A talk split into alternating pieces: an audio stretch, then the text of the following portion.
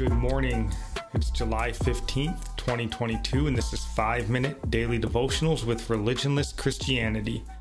This morning we're looking at Luke chapter 12, verse 41 through 43, and it reads Then Peter said to him, Lord, do you speak this parable only to us, or to all people? And the Lord said, Who then is that faithful and wise steward, whom his master will make ruler over his household? To give them their portion of food in due season. Blessed is that servant whom his master will find so doing when he comes. You know, Peter asks a good question here. He is trying to clarify the Lord's teaching. Jesus doesn't answer him, though, at least not directly. But I think we can glean from his response that he is in fact speaking to everyone, or better said, anyone. Anyone that will heed the call to be a faithful and wise steward. You know, what it means to be faithful and wise is what he taught in the verses just prior to this, what we discussed yesterday.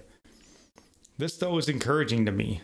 You know, the Lord is looking for managers, if you will. And that word probably sits better with our modern sensibilities than does servant, but he's looking for managers to put over his house. It's almost like a help wanted sign hanging on the doors of the kingdom. The call has gone out to everyone, Jews and Gentiles alike. You know, it's reminiscent of the same call that we hear in the parable of the wedding feast. There, Jesus is saying those whom he originally invited to his feast didn't want to come. So he sent out again to us on the highways and brought us, us or brought us into the feast. It sounds the same to me here. You know, in Luke 12, he's in need of many managers for his kingdom. You know, it's large and he didn't find all that he needed in Israel. So he's opened the search to all. Yeah, that well done, good and faithful servant is what comes to mind uh, for me here. In Matthew 25, Jesus has another parable of the talents divided out to his servants, and he commands or commends them for being faithful and profitable with what he has given as their portion. So, what has the Lord given you? Are you being good and faithful with what you have been given? And Jesus goes on into another parable right after that one, and he speaks of dividing people on the right and the left. Those who loved the least of the brethren are those who loved the Lord.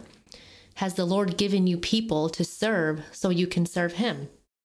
Whatever you do unto others is what you're doing unto the Lord. Whatever you don't do is what you don't do for the Lord. We are all stewards, so this is not about what you have from him, but what you are doing with what you have whom much is given, much is required. Matthew 25, 29 says, For to everyone who has, more will be given, and he will have abundance. But from him who does not have, even what he has will be taken away.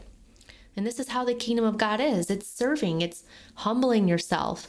And we don't do this in order to be elevated to a higher position because the Lord looks on the heart, He looks at the motive of your serving others. So we should pray that we would have good motives in our serving and have eyes to see those opportunities to serve others in humility. Because when we do, we are serving God. Yep. And our psalm of the day comes from Psalms 76, verse 11. Make vows to the Lord your God and pay them.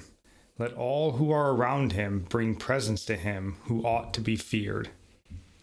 Our proverbs um, of the day come from Proverbs 15, verses 8 and 9.